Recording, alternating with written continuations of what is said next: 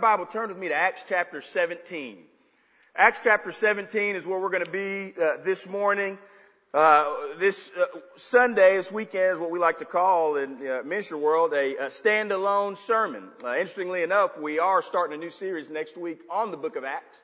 Uh, we'll be walking through Acts over six weeks, walking through really um, uh, who we are as a church. We're going to be walking through different um, uh, statements of who we are as a church, and and so you make sure to join us for that. We'll begin in Acts chapter two next week. But uh, but uh, Lord led me to Acts chapter 17 this weekend. Uh, the theme uh, for the weekend was upended, you know, uh, um, upside down, right, getting flipped um, over. And as I was, man, seeking the Lord on, on what to preach on, He led me to this passage. Uh, and we'll see here in a second uh, about a uh, group of people, man, that loved Jesus enough that they were uh, convicted or accused of, man, uh, living uh, and turning the world upside down in their general uh, area. Uh, and so, man, I, I'm super excited. I'll go ahead and tell you right now, man, I may be a little extra fired up today, man, because this is one of my favorite passages. I'll let you know right now. But it's all right, man. We'll uh, we'll get through it in the Lord, amen. And so, uh, Acts chapter 17. If you're there, let me know that you're there by saying there. Uh, we see here uh, the ministry of Paul and Silas. As you know, Paul uh, was a dude that persecuted Christians. Man, he he uh, uh, was one that was anti man Christ. Uh, and uh, he met Jesus on a road, uh, and uh, his life was forever changed. Acts chapter 9 speaks to that. And uh, from that time on, man, he went from being a persecutor of the movement to a proponent for it. Where he was going around sharing the gospel, man, loving on people well, and uh, man, he went through a ton of junk. The, the same people, man, that loved him, that considered him family, turned their backs and wanted to kill him. and we see him, man, in his ministry all throughout uh, this time, which leads up to uh, this ministry that we see him take part of in this town known as Thessalonica. Uh, and so, uh, with that being said, Acts chapter 17, we're going to read verses 1 through 9 together. If you don't have a word, it's all good. The verses will be on the screen, and you can follow along that way. But this is what uh, the word of the Lord uh, says. It says this. Now, when they had passed through Amphipolis and Apollonia, they came uh, to Thessalonica. Man, that uh, verse there, man, could preach itself. Uh, many theologians, they don't really understand why Paul and Silas didn't stop in those two little towns. They just went through it.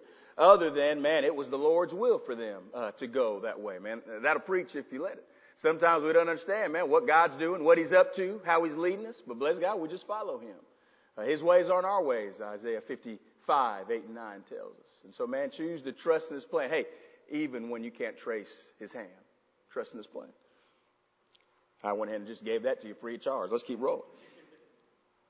Where there was a synagogue for the Jews. And Paul went in, as was his custom, and on three Sabbath days he reasoned with them from the scriptures, explaining and proving that it was necessary for the Christ to suffer and to rise from the dead and save and saying this Jesus whom I proclaim to you is the Christ.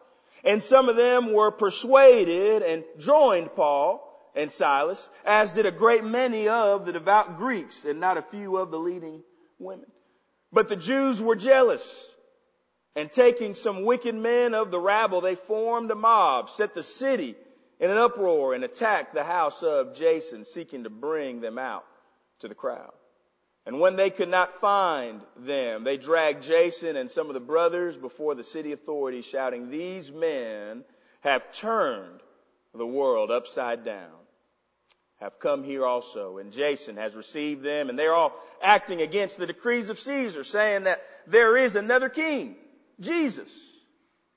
And the people in the city authorities were disturbed when they heard these things. And when they had taken money as security from Jason and the rest, they let them go. Uh, entitled the sermon this morning simply this, Upside Down Faith. Upside Down Faith. Man, the call of the Christian life isn't to live uh, what is known as a nominal faith, right? Just, uh, uh, you know, live, man, to praise and follow Jesus only when things are good or when things feel good or you know, hey, when things are hunky dory in your life, man, you know, the call of the Christian life is to live, man, what is known as an upside down faith. And a faith that turns the world upside down. And the call for us, man, is to walk that faith out. Call for you students is to walk that faith out. And so why don't we pray together and jump into uh, the world. Lord, Lord God, we love you. We thank you again for who you are, Lord. We pray over these next few moments that you speak to us, Lord. God, as that old hymn goes, Lord, we ask that you have thine own way, Lord. Have your own way in this place, Lord.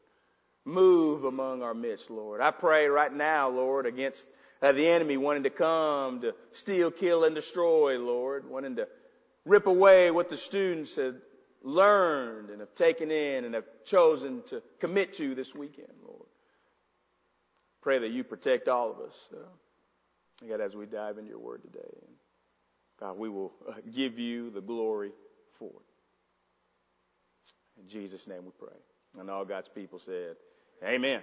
Amen. Christianity is, man, known as an upside down faith. The faith that is topsy-turvy, that's different, that calls for us who follow Christ to be different.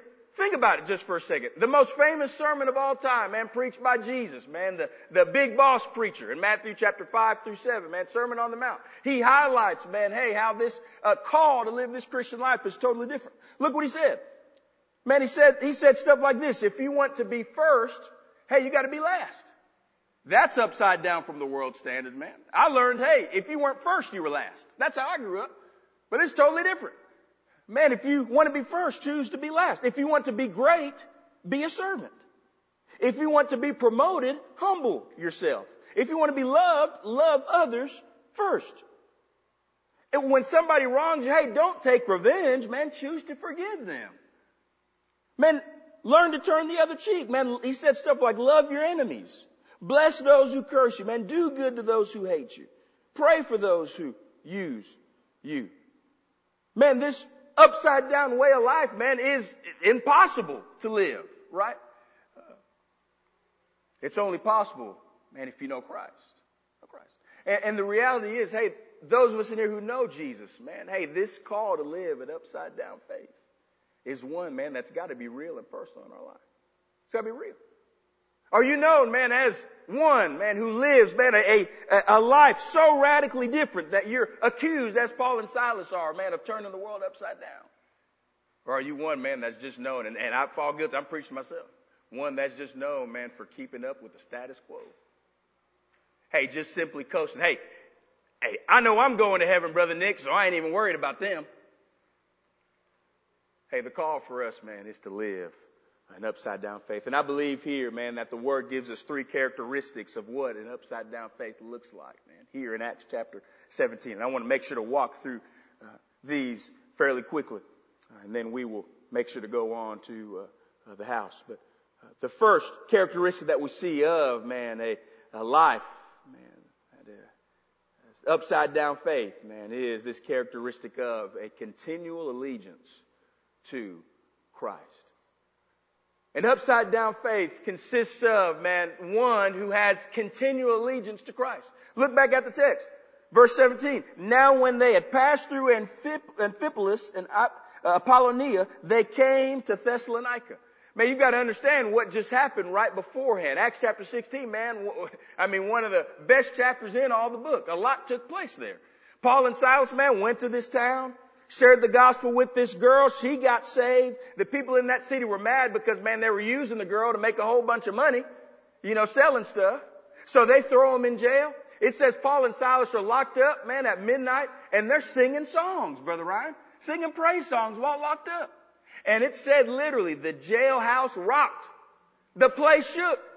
Doors opened and folks fled the area. True story. It's right there. And then what happens after that? The Philippian jailer who, who was running the jail there, he gets nervous because he thinks, man, I, I don't know if I have a job after this, Brother Tom. He, he gets so unsettled that he wants to kill himself. He wants to commit suicide.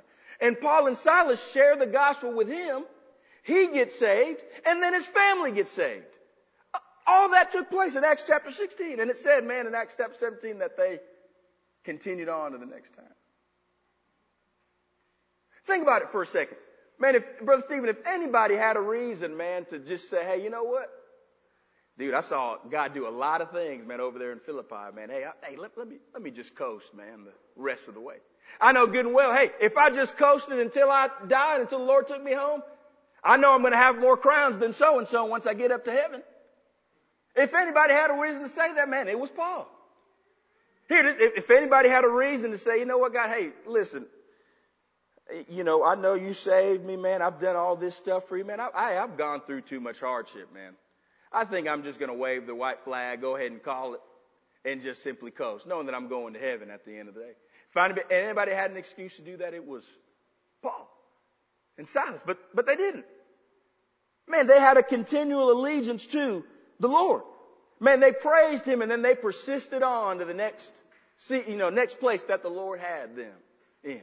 Listen, they had a continual allegiance to Christ. What that means for us, hey, students, if you're listening, what that means for you is this, hey, you continue to live for God, man, come Monday, Tuesday, Wednesday, Thursday. You don't just live for God this weekend. Adult, let me preach to y'all too. I don't want to just pick on the kids. That means this, hey, that you continue to have an allegiance to Christ, not just on Sunday morning for an hour and change, depending on how, you know, depending on if I get fired up or not. Not just having a continual allegiance for an hour. or So, man, hey, you, you continue to be all in for Him Monday through Saturday. You continue to be all in for Him. Hey, an upside down faith consists of, man, uh, folks that have a continual allegiance to Him. Following God does not have to be relegated to a Sunday morning experience or a disciple now experience. Man, those things are great, but it doesn't have to be relegated to that. Man, following God, man, is, hey, every single day, man, one step at a time, walking with Him.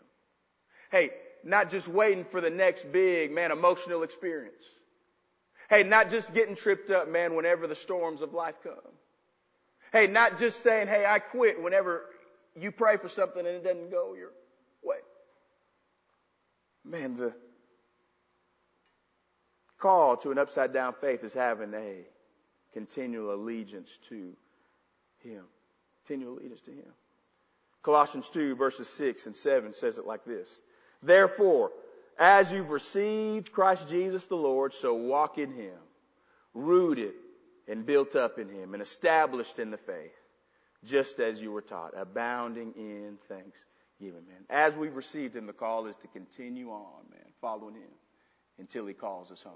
See, here's where we get tripped up though, and then I'll move on to next point. Here's where we get tripped up. If you're not careful, you're like me, man. You know, you, uh, you like to compartmentalize your life, you know, you know, for, uh, uh, discipline's sake or for structure's sake, man, you like to compartmentalize your life.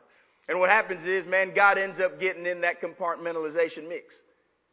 You compartmentalize your relationship with God. Hey, all right, hey, you know, my relationship with God, all right, it's Sunday morning, this, this time to that time. And then, you know, I'll give them a couple of minutes, man. Hey, I, hey, I'll listen to something, man, on the Bible app just so I can post something, man, online. So, man, Pastor Herb knows, man, I'm in the Word, you know. I know I used to do that, I'll be honest with you. Compartmentalizing your life. And, and hey, God just becomes a section of it.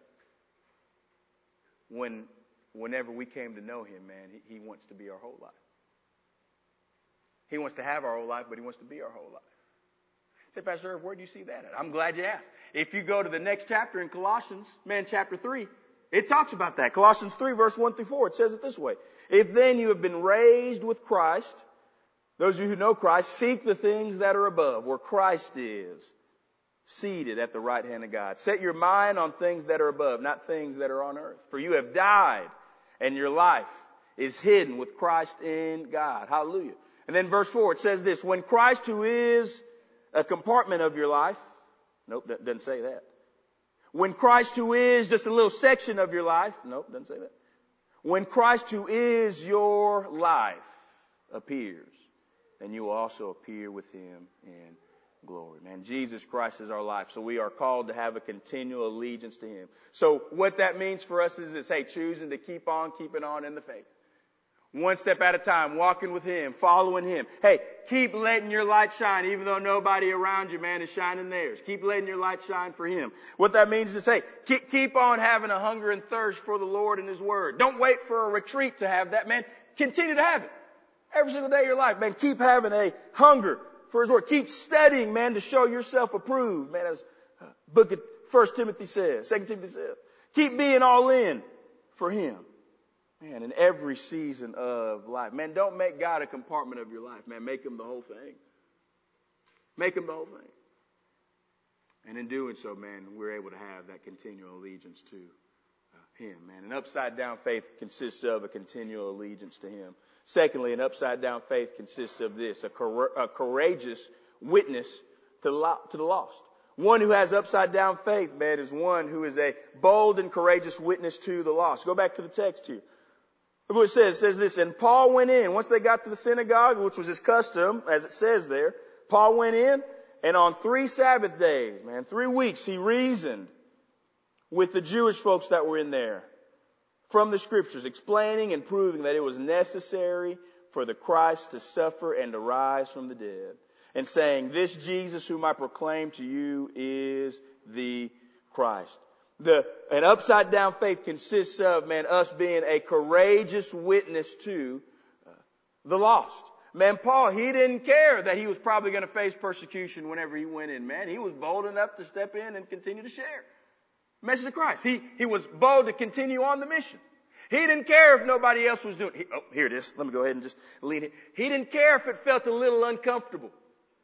Bless God, man. He stepped in, man, and chose to be a bold and courageous witness to Him. And, and if we want to be known as folks that have an upside down faith, listen, we've got to choose to uh, have that same bold witness to those, man, who are lost. Whenever I think of uh, bold folks, I do think of my youth days, and there were a couple guys who were a couple years older than me, man, that were uh, bold uh, witnesses for the Lord. One of the guys I went to school with, uh, his name was Caleb. Man, God got a hold of his heart. He'd been saved, but man, just kind of living for himself.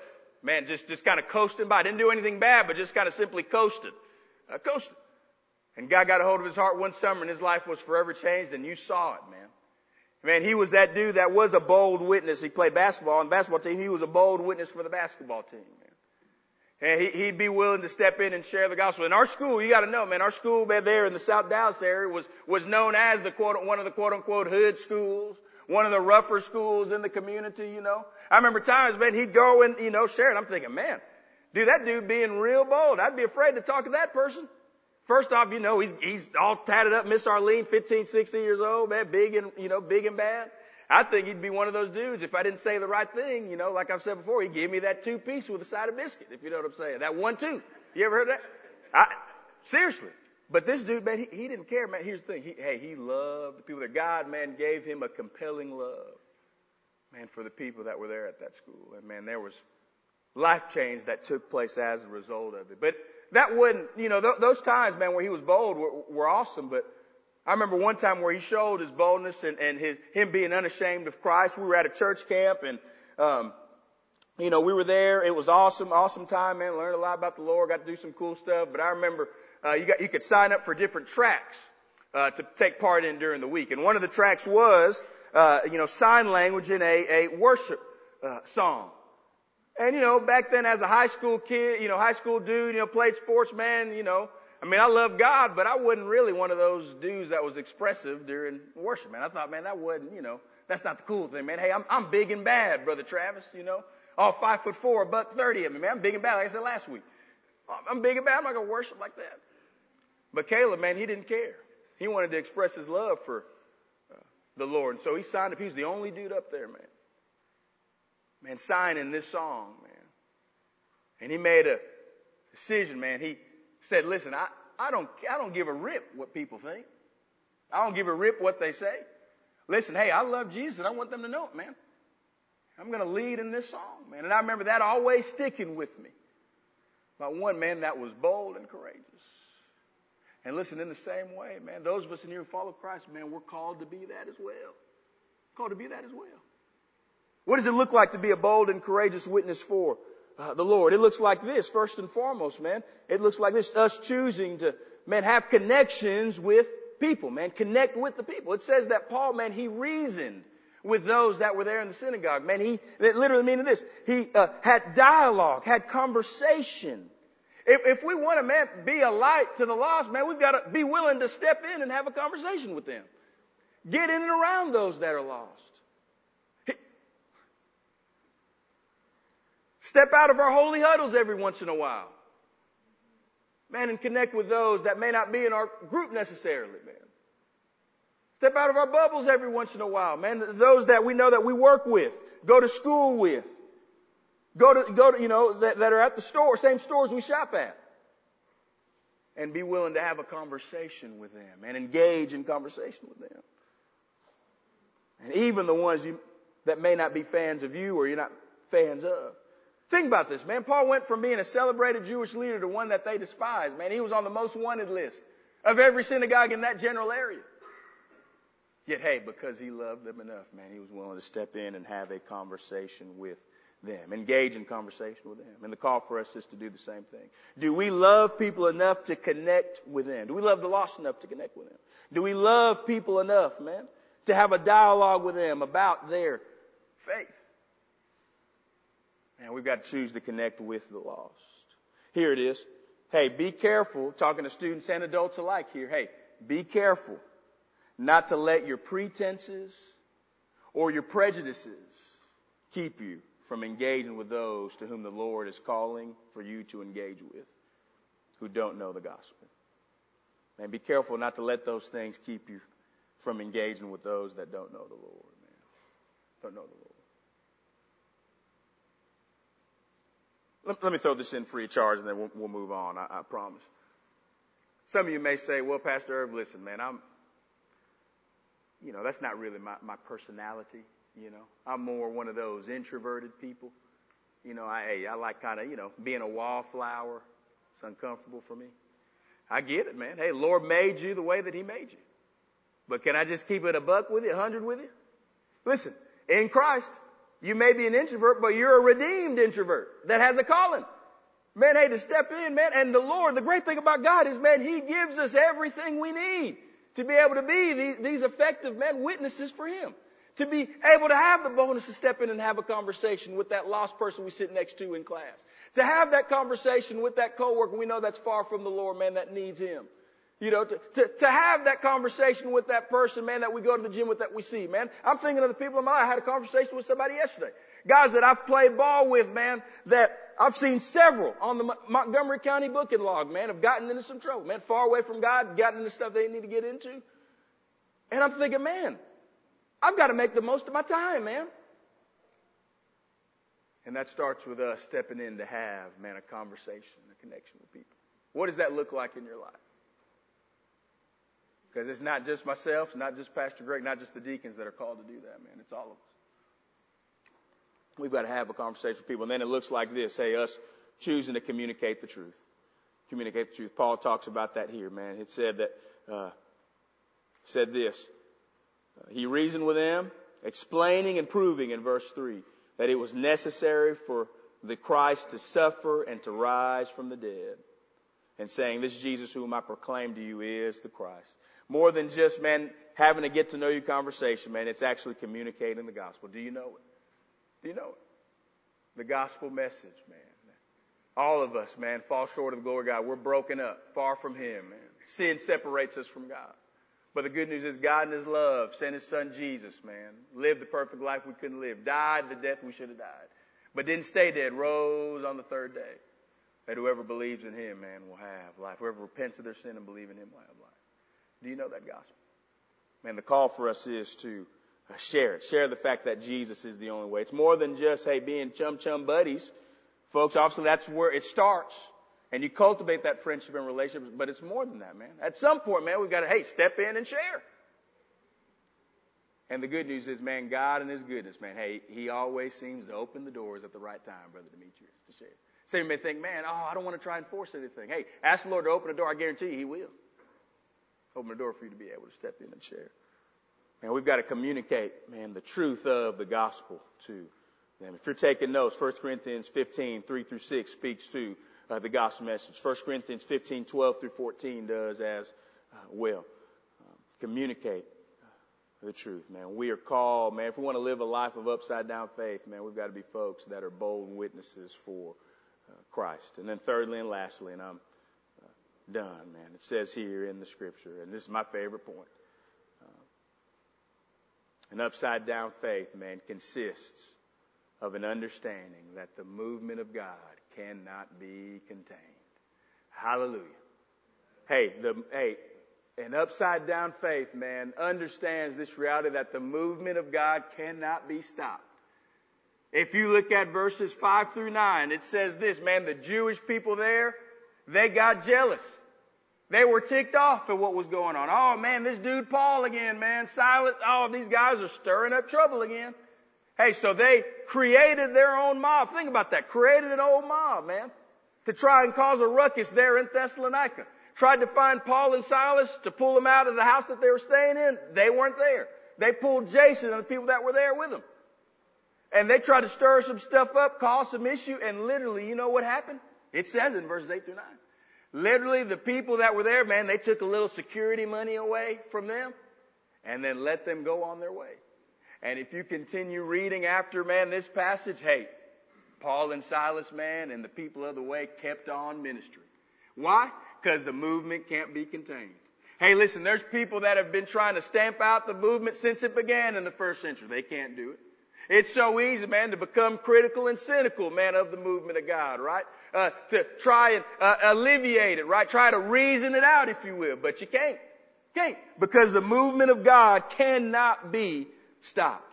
Cannot be stopped. A characteristic of an upside down faith is acknowledging and understanding that the movement of Christ cannot be stopped.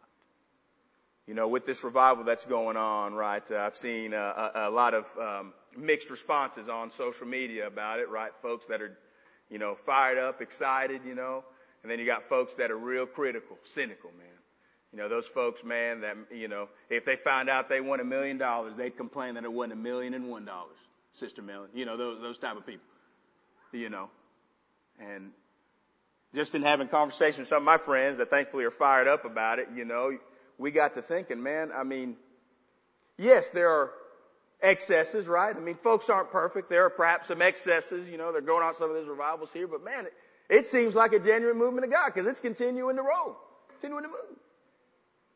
And so what I took away was, man, in regards towards the revival, but also just in regards towards God's movement, period, right, is asking these questions, man. If, what if we as a people, instead of choosing to be cynical, right, uh, and critical about what's going on, choose to be folks that rather instead cry out to God for Him to move in our lives? Like that.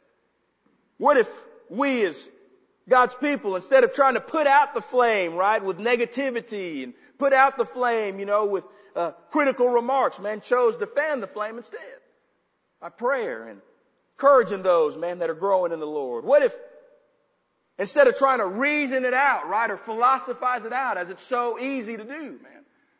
We know a lot about the Word, man. We know a lot about, you know, religious things. It's so easy to philosophize, man. But God isn't in our philosophical box. He's not.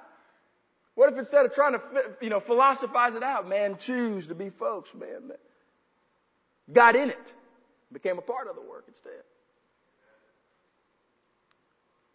Listen, an upside down faith understands that, man, God is ever working. He is on the move. And our response is to choose to join Him in the work.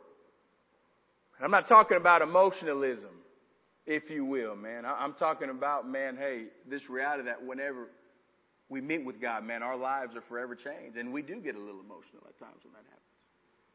I'm not talking about fanaticism. I'm talking about genuine hearts for the Lord, man, being stirred to live for Him. Man, when God shows up, man, that takes place.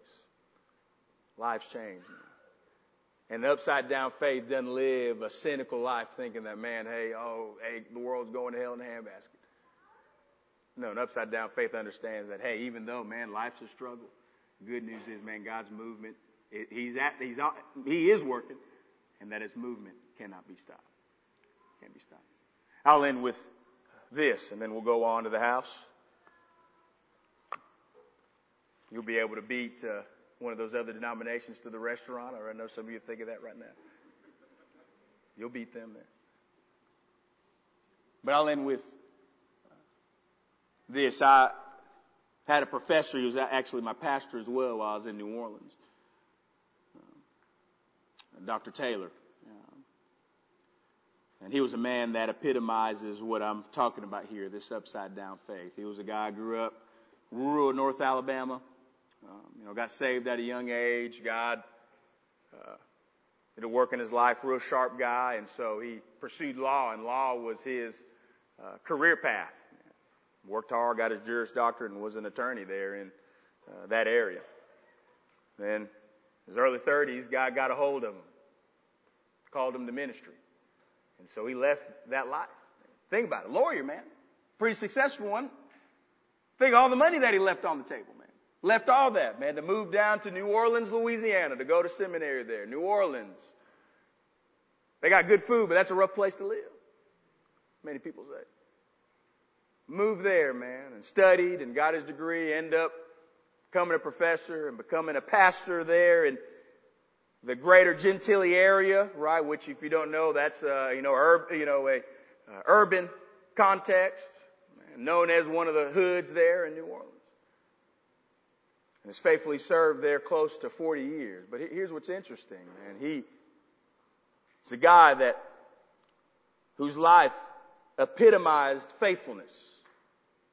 He served in a context that, because I, I know because I was there with him, where the same people, man, that shook his hand on a Sunday morning were some of the same people that were committing crimes, man, the next day. Man, the people that he prayed for and labored over, man, spit in his face by the way that they lived their life. All the stuff that he went through, man, all the struggles that he had. And he continued to be faithful. Why? Because he had an upside down faith. And to this day, he's still there. Doesn't need to be. He could probably, man, go back to being a lawyer, man, making good money, take care of the family, you know, I don't know if there's much in North Alabama. Maybe get him a farm, raise some cows. I don't know what, what they do up there, but he could have been taken care of. But hey, he, he chose to continue to be faithful to his calling, man. Continue to have a continual allegiance to Christ because of his love for him. Upside down faith. Hey, students, man. An upside down faith consists of choose to be all in for Jesus on Monday through Saturday. Adults, an upside down faith consists of you choosing to have an allegiance to Christ in every season of life, man. Consists of, man, being a witness outside these four walls of the church here. Consists of being a people, man, that hunger and thirst for righteousness, as Jesus said. And that aren't swayed by the winds, man, of life and culture that come, but are steadfast and immovable always abounding in the work of the Lord. I don't know about you, but for me, man, I, I, I want to be known as one who has an upside down faith. My hope and prayer is that we as a people would be known as that. And when we choose to adopt that, listen, man, hey, lives all around us are going to change. We're going to go close, grow closer to Jesus. Man. And when we get to glory, Obviously, we'll hear the Lord say, Well done, good and faithful servant, but we'll be able to rejoice because we understood that we lived a life well lived. We lived a life